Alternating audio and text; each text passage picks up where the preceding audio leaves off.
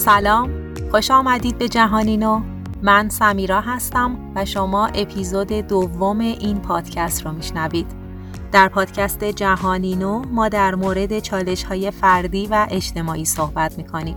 موضوع این اپیزود در مورد معنای زندگی هست. کمتر کسی هست که با این سوال که معنا و هدف از زندگی چیه مواجه نشده باشه. این سوال سوال مهم و اساسی ایه که کمابیش ذهن همه ما رو به خودش مشغول کرده.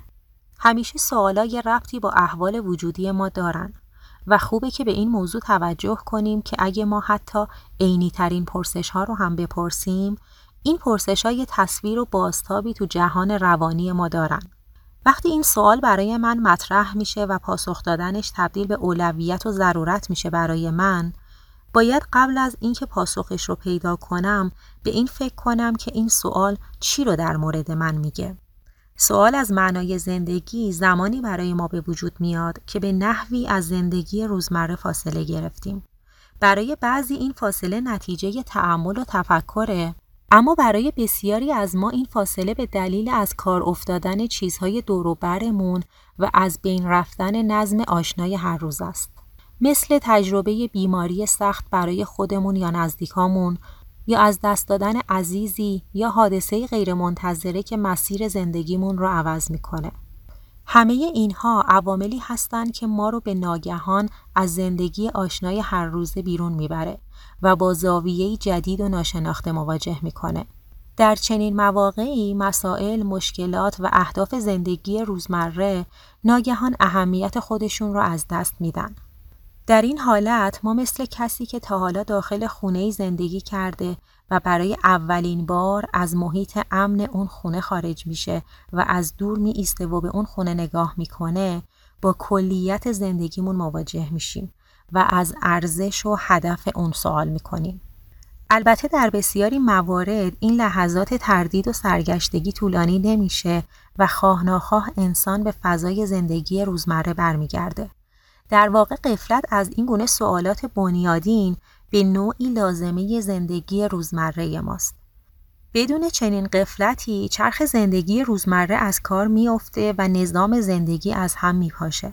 با این حال با وجود تلاش هایی که اغلب آدم ها آگاهانه یا ناآگاهانه برای فرار از رویارویی با چنین سوالاتی می‌کنن اما خاطره این سوالات در ذهن ما باقی میمونه احساس بیمعنایی یا معناداری ما در موقعیت های مختلف زندگی کم و زیاد میشه. ممکنه اگه ما رنج بکشیم احساس بیمعنایی کنیم. اگر رنج ما شدید بشه احساس بیمعنایی ما هم شدیدتر بشه. مثلا در تجربه عاشقی اصلا پرسش معنا مطرح نمیشه.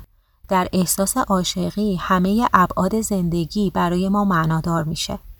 خیلی مواقع ما نیاز نداریم پرسش از معنای زندگی رو پاسخ بدیم و نباید خودمون رو معطل جستجوی نظری و تعمل فلسفی بکنیم. اگه مسئله معنای زندگی به طور خاص برای ما از یک رنج یا ناکامی حاصل شده باشه راهش اینه که اون رنج و ناکامی رو برطرف کنیم. راهش اینه که کاری واسه خوب شدن حالمون بکنیم. الان سوال اینه که چه زمانی باید بریم دنبال پرسش نظری؟ وقتی ما فارغ از اینکه حالمون خوب باشه یا بد باشه می‌خوایم به یه طرحی برای زندگیمون برسیم و از حرکتهای بی جهت و راهی به هر سو رفتن بپرهیزیم و در واقع می‌خوایم به زندگیمون یه سمت و سو و یه جهتی بدیم می‌تونیم بریم دنبال پرسش نظری. ما اگه بتونیم پاسخ پرسش معنا رو پیدا کنیم می‌تونیم پاسخ به خیلی پرسش های دیگهمون رو هم پیدا کنیم. سوال از معنای زندگی یکی از مهمترین سوالات پیش روی بشر هست. همین که شخص از سطح ارزای نیازهای اولیه خود فارغ بشه و به عنوان انسان وارد حوزه خود آگاهی و اندیشه بشه خواه ناخواه و چنین سوالاتی روبرو میشه. اهمیت این سوالات باعث شده که حوزه هایی مثل دین، ادبیات، فلسفه، عرفان و روانشناسی هر کدوم از زاویه خاص به این سوالات پرداختن و در نتیجه هر کدوم به تناسب خودشون پاسخهایی رو به این سوالات ارائه دادن. مروری بر تاریخ فلسفه نشون میده که چنین سوالاتی چه به صورت مستقیم و چه به صورت غیر مستقیم ذهن اندیشمندان رو به خود مشغول کرده. شاید یکی از اولین و تأثیرگذارترین متفکرانی که نظام فکریش چارچوبی برای پاسخ به این سوال فراهم می‌کنه افلاتون باشه. در طول تاریخ کمتر فیلسوفی می‌تونیم سراغ بگیریم که به اندازه افلاتون در حوزه های مختلف اندیشه تاثیرگذار باشه. در واقع سرچشمه بسیاری از مسائل فلسفی رو می‌تونیم در مباحث افلاتون پیدا کنیم. بنابراین جای تعجب نیست اگر جستجو و سوال از معنای زندگی ما رو به حوزه فلسفه افلاتون بکشونه. در جهانبینی افلاتون این جهان حقیقی مبدع و مقصد سفر انسان رو نیز تعیین می‌کنه. روح انسان قبل از تولد در جهان حقیقی بوده و با حقیقت هم آشنا بوده. اما از اون جهان سقوط کرده و در جهان مادی و قفس تن گرفتار شده. این سرگذشت هدف و معنای زندگی رو روشن می‌کنه. در اینجا هدف زندگی رهایی از قفس تن و بازگشت به جهان حقیقی و به عبارت دیگه به اصل وجوده. این روایت از سفر نفس و هدف زندگی برای قرنها به زندگی انسان معنا میبخشید و به انواع و اشکال مختلف نیاز انسان رو به معنا سیراب می‌کرد. در واقع تأثیر این جهانبینی یا جهانبینی های مشابهی که همگی بر مبنای تقابل جهان ظاهر و جهان حقیقی بنا شدن بر اندیشه بشر در طول قرون متمادی اونچنان قوی بود که حتی نیازی به طرح سوالی با عنوان معنای زندگی دیده نمی‌شد. ناگفته پیدا بود که معنای زندگی بازگشت به جهان حقیقیه. اما با ظهور مدرنیته و با تغییراتی که در دید انسان نسبت به جهان پدید اومد، انسان به تدریج با بحرانی با عنوان معنا روبرو شد. جهانبینی علمی زمین را از مرکز کائنات به ذره قباری سرگردان در فضای لایتناهی تبدیل کرد و انقلاب صنعتی و زندگی ماشینی انسان رو از طبیعت جدا کرد و اون رو در دور بی انتهای زندگی کلیشه‌ای که هدف اون چیزی جز مصرف بیشتر نبود گرفتار کرد. به این ترتیب بود که سوال معنای زندگی رنگ و بوی تازه گرفت و با شدتی بیشتر از قبل در زمیر خداگاه انسان مطرح شد.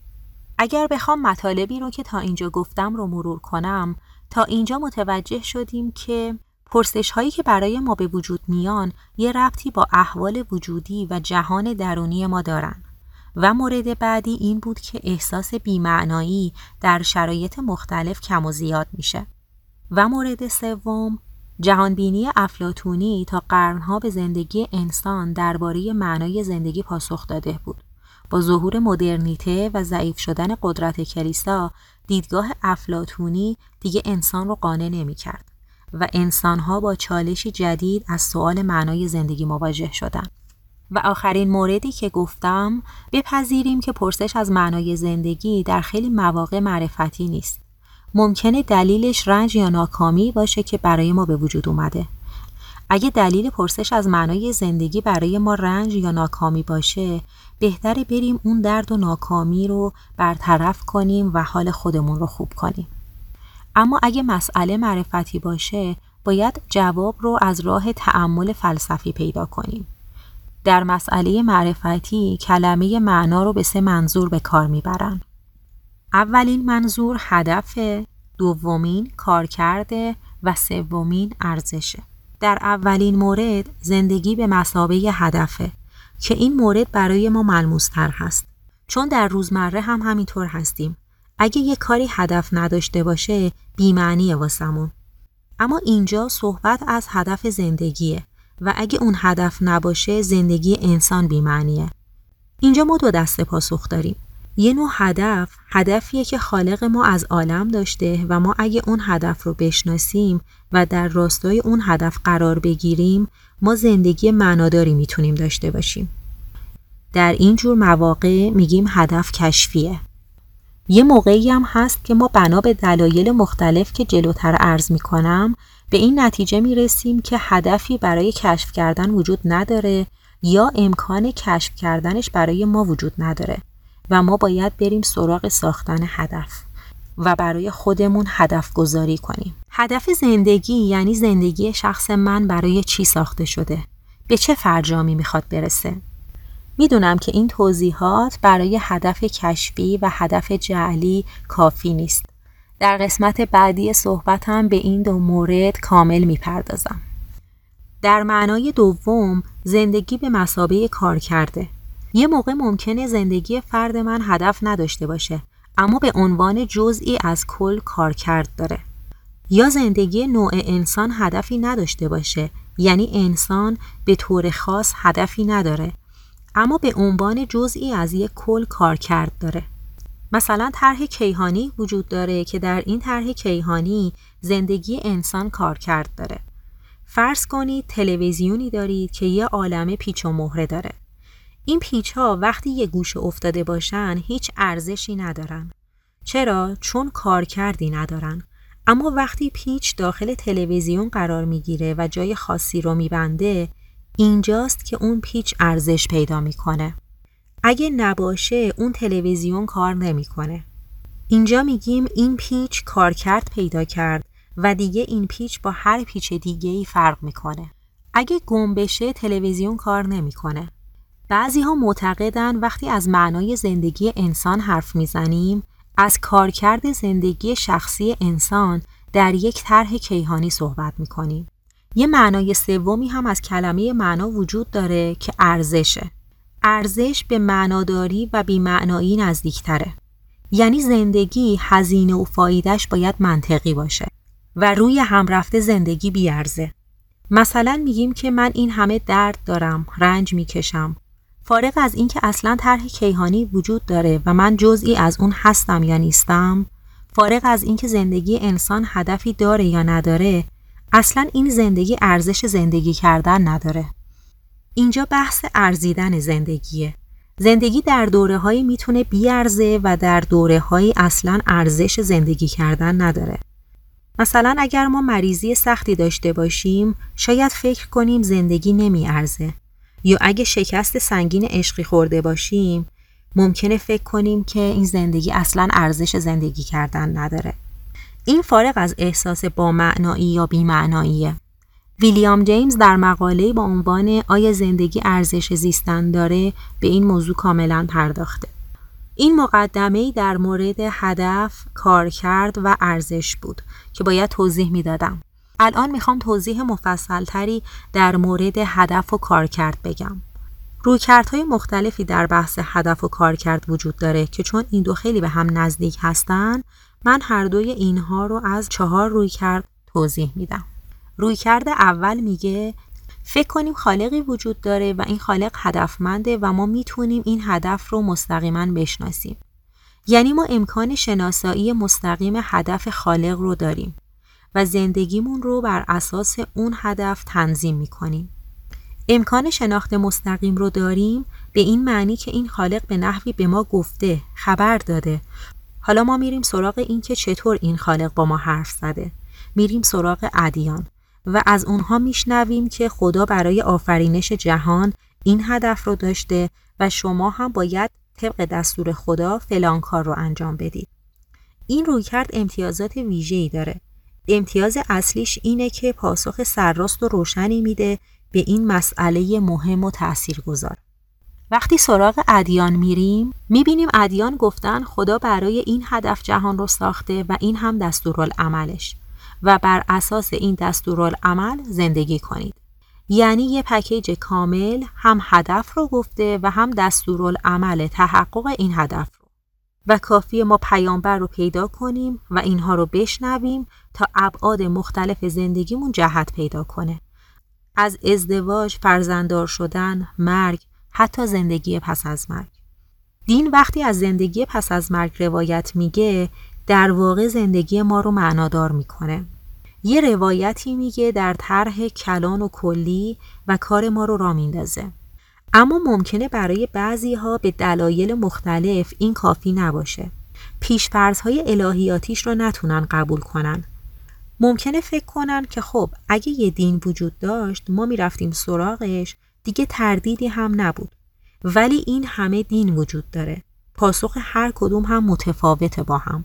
بعضی از ادیان به خدا و جهان بعد از مرگ قائلن بعضی از ادیان مثل ادیان بودایی و هندو به خدا قائل نیستن و کمال مطلوبشون هم بهشت نیست مثلا نیرواناست ممکنه بعضی ها فکر کنن کدوم یکی از این ادیان درست میگن و نتونن از این جواب ها استفاده بکنن. بیان بگن درسته این دین خاص درست میگه ولی با سر در نمیاریم از این هدف. یه جاهایی علا رقم اینکه پاسخ مستقیمه نمی‌تونیم پاسخ رو بفهمیم. ممکنه انسان با خودش بگه خب من برم بهش تا ابد چیکار کنم؟ یعنی نمی‌تونیم با یه جوابهای ارتباط برقرار کنیم. اگه این پاسخ به دلیل پیشفرزهای الهیاتی یا تکسر پاسخها یا به دلیل نامفهوم بودن خود پاسخ و هر چیز دیگه ای براتون قابل قبول نیست شما از این دسته خارج میشید که فکر می‌کنن خدایی وجود داره و هدفی داره و شما مستقیما می‌تونید هدف رو شناسایی و پیروی کنید. دسته دوم که رویکرد دوم رو می‌سازن میگن خالقی وجود داره خالق هم هدفمنده اما امکان شناسایی مستقیم هدفش وجود نداره ما نمی‌تونیم بپذیریم یک روایت مستقیمی هست و از طریق ادیان به ما می‌رسه و ما زندگیمون رو بر اساس اون پیش می‌بریم. این گروه میگن خالقی وجود داره، هدف وجود داره، نظم و طرح وجود داره، اما ما نمی‌تونیم این هدف رو بفهمیم. ما دسترسی نداریم. فیلسوفانی مثل کینیلسون میگن که معنایی وجود داره ولی ما به اون دسترسی نداریم. خدا رو انکار نمی‌کنه میگه وجود داره معنایی هم وجود داره اما در دسترس ما نیست رویکرد سوم رو گروهی به وجود آوردن که میگن خالقی وجود نداره اما جهانی وجود داره که کار خودش رو می‌کنه. طرفداران این رویکرد معتقدن انسان به عنوان یکی از عناصر این جهان باید به بقای این جهان کمک کنه و جهان رو پیش ببره و در جهت به کمال رسیدن این جهان مؤثر باشه. یه سری از جهان بینی های محیط زیستی که میگن باید از اکوسیستم مراقبت کنیم و ما باید نقش خودمون رو در اکوسیستم بازی کنیم از این دستن در واقع مسئله معنا رو مستقل می‌دونن از خدا و میگن ما باید کارکرد خودمون رو در جهان به بهترین نحو داشته باشیم در واقع در روی کرده سوم خدایی وجود نداره و ما جزئی از یک طرح کیهانی هستیم و بر اساس اون نقش خودمون رو در اکوسیستم بازی می‌کنیم. گروهی که در رویکرد چهارم قرار دارن معتقدند که خالق هدفمندی وجود نداره کارکرد ما در عالم رو هم نمی‌دونیم چیه. چیزهایی که در سروی کرده قبلی گفته شد ممکنه وجود داشته باشه ممکن هم هست وجود نداشته باشه. چیزی که می‌دونیم اینه که ما در این زندگی با هدف مواجهیم و باید هدفمون رو بسازیم. رویکرد چهارم رویکرد خیلی از انسان هاست در عصر جدید. اینجا دیگه هدف کشف کردنی نیست. اینجا هدف ساختنیه. شناختی که اینجا به درد ما می‌خوره خودشناسیه نه شناخت ذهن خدا. در این مدل اهداف ساختنی هستند و این مدل به ذهن خیلی از ماها نزدیکه. در این مدل مسئله خیلی شخصی تره رویکرد چهارم یه ویژگی داره. به نظر میاد تا حد زیادی با پاسخهای مختلف به پرسشهای قبلی می‌تونه سازگار باشه. یعنی ساختن اهدافی برای زندگی اگر با صداقت و جدیت کافی صورت بگیره ممکنه اگر خالقی وجود داشته باشه و هدفی وجود داشته باشه به هدف اون خالق نزدیک باشه. صداقت و جدیت یعنی به خودمون دروغ نگیم خودفریبی نداشته باشیم. به خاطر منافعی برای خودمون و دیگران چیزهایی رو پنهان نکنیم.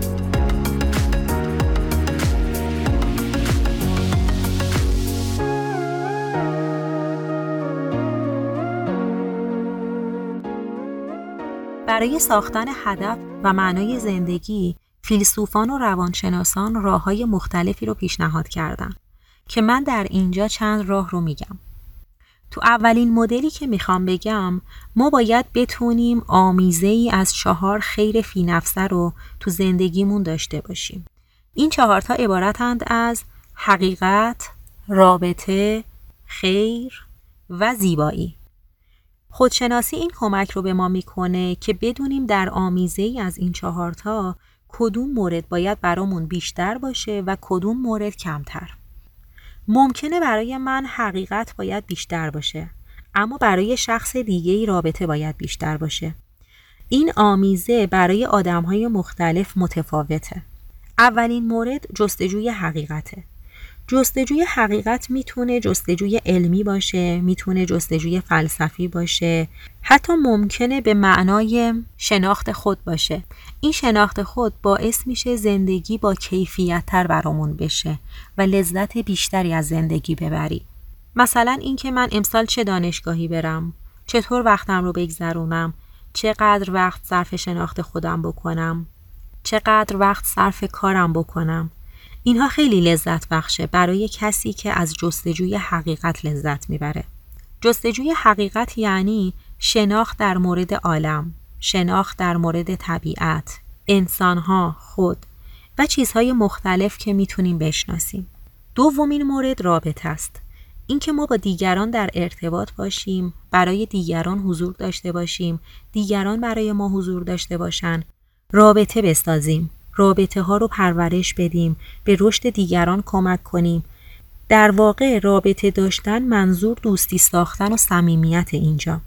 رابطه داشتن و از تنهایی در اومدن می‌تونه یه هدف ارزشمند باشه که آدم زندگیش رو صرف جستجوی عشق بکنه صرف جستجوی دوستی نگه داشتن روابط بکنه. سومین مورد خیره. ما بتونیم به دیگران نف برسونیم.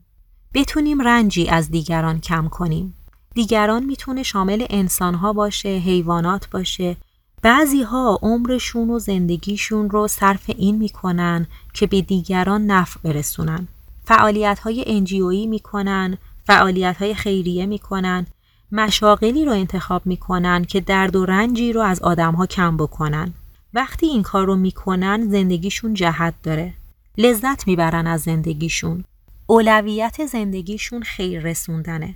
ممکنه اگر این آدم بره یه کار تحقیقاتی انجام بده اونقدر حالش خوب نباشه. چهارمین مورد زیباییه. خلق کردن زیبایی. بعضی ها زندگیشون رو صرف این می‌کنن چیزی بسازن.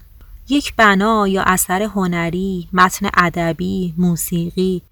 این آدم اینطوری زندگیش رو پر می‌کنه. ممکنه برای ما خیلی معنیدار نباشه که یه آدم چطور تمام عمرش رو صرف این می‌کنه یه قطعه موسیقی بسازه. ولی برای اون معنی داره. در یکی رابطه خواهی برجسته است در یکی حقیقت جویی. در یکی نفرسوندن و کاهش رنج برجسته است و در یکی هم زیبایی. در دوره های مختلف ممکنه هدف ما متفاوت باشه. ممکنه من در چهل سالگی یا پنجاه سالگی برام خیر و کاهش درد و رنج آدم ها خیلی مهمتر از زمانی باشه که 20 سالمه. یا مثلا ممکنه آفرینش هنری تو 20 سالگی برای من معنی نداشته باشه.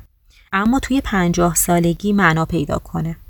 این روشی که گفتم یکی از راه های پیشنهادی بود برای خلق و ساختن هدف و معنای زندگی. راه دیگه ای که می‌خوام بگم بیشتر جنبه روانشناختی داره. یه مثلث رو در نظر بگیرید که هر زل این مثلث یه مفهومی رو داره برای ما. یه زل این مثلث محبته، یه زل دیگهش کار کرده و زل سومش نگرشه. در زل محبت در نظر بگیریم که من در زندگی چه مواهبی دارم. از چه مواهبی برخوردارم. مثلا من پدر و مادر خوب دارم، همسر خوب دارم سلامتی دارم. سقفی بالای سرم هست. می‌تونم غذایی رو برای خودم تهیه کنم. دوستان خوبی دارم که باهاشون تعامل دارم. کتاب خوب می‌تونم بخونم. موسیقی خوب می‌تونم گوش بدم و خیلی چیزای دیگه. هر چقدر این موهبت ها بیشتر باشه زل موهبت ما غنی تره زل دوم این مثلث نگرشه. در نگرش پنج اصل مهم رو باید در نظر بگیریم اولین اصل اینه که همه چیز تغییر می‌کنه. هیچ چیزی در این جهان ثابت و پایدار نیست. وفاداری انسانها، ثروت، فقر، شادی. مورد بعدی همیشه امور و شرایط اونطور که ما پیش بینی کردیم پیش نمیره.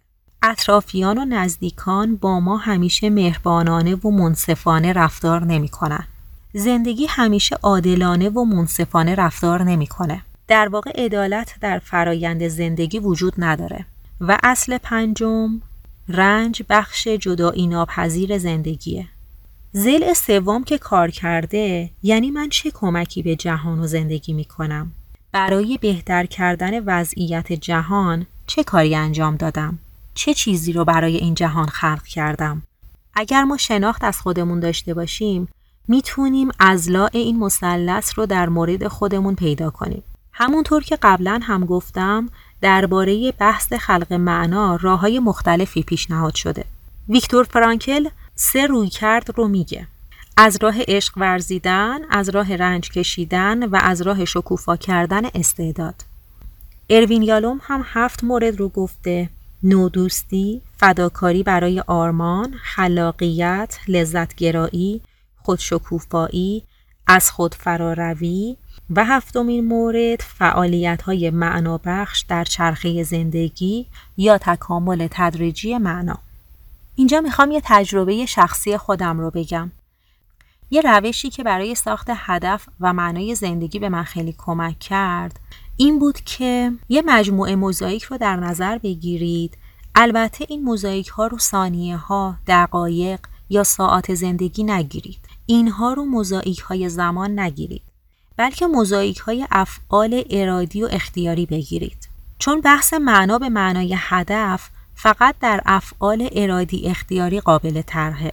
در واقع زندگی من یه مجموعه سنگفرش موزاییکیه مجموعه ای از موزاییک هایی کنار هم قرار داده شده که هر موزاییک یه فعل ارادی و اختیاریه. نکته جالب در این مدل اینه که هر موزاییک سرنوشت خاص خودش رو داره و اگه یه موزاییک آسیب ببینه هیچ مشکلی برای موزاییک های دیگه پیش نمیاد چون هر موزاییک سرنوشت خودش رو داره. مثلا یه موزاییک کار منه یه موزاییک تحصیلات منه یه موزاییک همسر منه یه موزاییک فرزند منه یه موزاییک سلامتی منه یه موزاییک پدر و مادر منه و خیلی چیزهای دیگه. در این مدل اگه من به هر دلیل شغلم رو از دست بدم در معنای زندگی من خلالی ایجاد نمی‌کنه. چون زندگی من مجموعه ای از موزاییک هاست و شغل من فقط یه موزاییک بوده. این مدل برای من خیلی کاربردی بود. سوالی که اینجا مطرح میشه اینه که آیا میشه یه نسخه واحد رو برای خلق معنا به همه داد؟ آیا میشه مثلا من یه دوره ای رو وقت بذارم بگم معنای زندگی من مورد آه تا آخر عمرم با این معنا زندگی کنم؟ به نظر می‌رسه پاسخ منفیه و چنین کاری شدنی نیست. چون سن آدم یه اختزایی داره سنخ روانیمون یک اختزایی داره حتی جنسیت انسانها اختزای متفاوت داره. و اینکه من در کدوم جامعه متولد شدم کدوم جامعه بزرگ شدم کجا زندگی می کنم همه اینها در پیدا کردن معنا تاثیر داره. دلیل اینکه به این مدل چهارم بیشتر می‌پردازیم اینه که ما باید در این مدل مسئله رو حل کنیم. مدل چهارم روی کردیه که زمینی تر و قابل استفاده تره. البته من نافی مدل های دیگه نیستم. کسانی که اهل عمقیابی و واکاوی درون خود هستند متوجه میشن که هر کسی برای خود یک ایماژ و استعاره داره که زندگی خود رو بر اساس این استعاره و ایماژ شکل میده. هر انسان یک ایماژ یا تصویر از زندگی در ذهن داره که این تصویر بر رفتار و اندیشه اون تاثیر داره. ما چه تصویری در این حدود 60 70 سالی که در این دنیا زندگی می‌کنیم داریم؟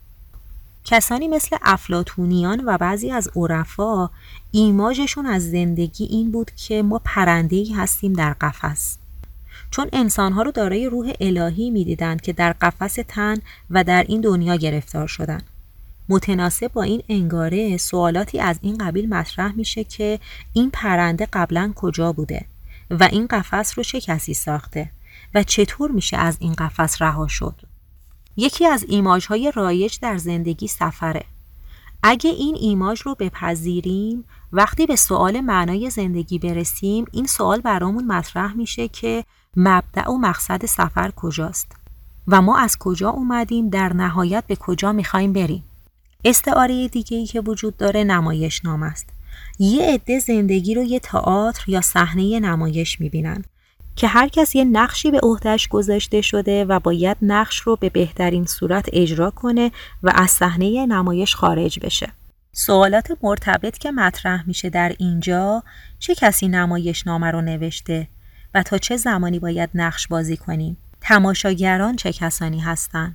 بعضی ها استعارهشون از زندگی بازاره. اگه استعاره از زندگی بازار باشه یعنی من باید در این زندگی چنان رفتار کنم که سود بیشتری کنم و از زیان کردن دوری کنم. اگه تصور بازار باشه باید آدم ها حواسشون باشه که در این بازار سرشون کلاه نره. در تصور زندگی به بازار آدم ها دائما تمام فکرشون سود و زیانه. حالا این سود می‌تونه مادی باشه می‌تونه معنوی باشه. مثلا یه ایماژی که خیلی ها در زندگی امروز دارن ایماژ رقابته. فکر می‌کنن زندگی علا کلنگه. اگه من بخوام برم بالا تو باید بیای پایین و اگه تو رفتی بالا حتما من میام پایین. انگار ما نمی‌تونیم با هم آشتی داشته باشیم. بالا رفتن تو یعنی پایین اومدن من و بالا رفتن من یعنی پایین اومدن تو. در میان این ایماژ های مختلف بهترین ایماژ مربوط به آین هندوه که ایماژ رقصه و بسیار در کاهش استراب تاثیر گذاره. فرض بگیرید شما به قصد خرید نان از خانه خارج میشید. اما دیر به نانوایی می رسید و نان تمام شده. در واقع شما با شکست مواجه شدید. رفتن شما امری بیهود است. اما در ایماژ رقص هنگامی که شما از خانه خارج میشید قصد ندارید به مقصد خاصی برسید. هدف شما صرفا رقصیدنه. در ایماژ رقص مقصد رقصیدنه. ارزش داوری که در باب رقص می‌تونیم داشته باشیم شامل شکست و پیروزی نمیشه بلکه شامل خوب رقصیدن و بد رقصیدن میشه. اینکه ما خوب زندگی می‌کنیم یا بد. کسانی که در زندگی ایماژ رقص رو دارن قصد ندارن در زندگی به مقصد خاصی برسن بلکه خواهان این هستند که خوب زندگی کنن و در نتیجه از نرسیدن ها دچار استراب نمیشن. اما کسانی که قصد دارن در زندگی به مقصدهایی برسن مدام در استراب هستند که آیا به مقصد می‌رسن یا خیر. انگار زندگی در جاییه که باید به اونجا برسن. اگه ایماژ ما رقصیدن باشه حتی اگه به صورت محدود عمر کنیم خوب زندگی کردیم. در ابتدا ما باید ایماژ خودمون رو در زندگی کشف کنیم و با خودمون فکر کنیم درستترین ایماژ کدومه. نزدیک به چهل ایماژ در طول تاریخ توسط فیلسوفان، عارفان، فرزانگان، الهیدانان، بنیانگذاران ادیان و مذاهب گفته شده. رابرت سالامان فیلسوف اگزیستانسیالیسم در یکی از کتابهاش به نام مسائل بزرگ 21 استعاره رو نام برده که من هم اینجا برای شما نام می‌برم. زندگی یک بازی است. زندگی یک داستان است. تراژدی است. کمدی است. معموریت است. هنر ماجرا بیماری سرمایه گذاری میل بیمیلی یک نوع دوستی شرافت یادگیری رنج رابطه برد و باخت موهبت معما. زندگی یک بازی خاص به نام پوکر است. زندگی هزار تو است. برخی ها استعاره های دیگه رو هم نام بردن. مثلا پیتر کریفت فیلسوف و الهیدان مسیحی سه استعاره رنج، بیهودگی و عشق رو نام برده. اینجا لازم می‌دونم دو نکته مهم رو یادآوری کنم. اولین نکته این که معنا امری است ساختنی یعنی در ارتباط مستقیم با کنشمندی ما قرار داره. زندگی معنادار هیچ ارتباطی به امور انتظایی مثل مطالعه، فعالیت ذهن و حتی مناسک دینی و مذهبی نداره. چرا که همه این امور می‌تونن توهی از معنا باشن مثل بسیاری از کتابخونها و روشنفکران و اهل دین و مذهب که گرفتار این بیمعنایی هستند. و نکته بعدی انگیزه اصلی و هدف زندگی گریز از درد و لذت بردن نیست بلکه معناجویی زندگی به زندگی مفهوم واقعی میبخشه به همین دلیل انسانها درد و رنجی رو که معنی و هدفی داره با میل تحمل می‌کنن. شاید ما اولین باری که بخوایم جوابی برای سوال معنای زندگی پیدا کنیم بریم دنبال کتابایی که در مورد این موضوع نوشته شده. کتابهایی که از جنبه های گوناگون به معنای زندگی پرداختن و بتونن این کتابها تا مقداری آشفتگی ذهن ما رو سامان بدن. شاید هم با مطالعه این کتابها نتونیم جواب قطعی رو در این نوع کتابها پیدا کنیم. اما این کتاب ها گاهی به ما کمک می‌کنن و راههایی رو به ما نشون میدن که زندگی رو از دوایای مختلفی ببینیم و مسیر زندگیمون رو با آگاهی های بیشتری انتخاب کنیم. خیلی از چهره های برجسته به این پرسش که چه چیزی باعث معنادار شدن زندگی میشه پاسخ دادن و بیشتر این کتاب ها هم به فارسی ترجمه شده. یکی از کتاب های خیلی خوبی که من در مورد معنای زندگی خوندم کتاب فلسفه و معنای زندگیه که آقای محمد آزاده این کتاب رو گزینش و ترجمه کردن. کتاب بعدی که می‌خوام بهتون معرفی کنم بهترین کتابی هست که من در مورد معنای زندگی مطالعه کردم. با عنوان در جستجوی معنا چگونه زندگی کنیم؟ نوشته اسوالد هنفیلینگ با ترجمه امیر حسین خداپرست و غزاله حجتی. و کتاب بعدی یه رمانه رمان مواجهه با مرگ. نوشته برایان مگی با ترجمه مجتبا عبدالله نژاد. توصیه می کنم این سه کتاب رو مطالعه بفرمایید. آثار بسیار ارزشمندی هستند با ترجمه های بسیار روان و خوب. اگر علاقه مند به موضوع معنای زندگی هستین علاوه بر این کتاب ها پیشنهاد می کنم به نوشته ها و سخنرانی های جناب استاد ملکیان و آقای دکتر محمود مقدسی مراجعه بفرمایید.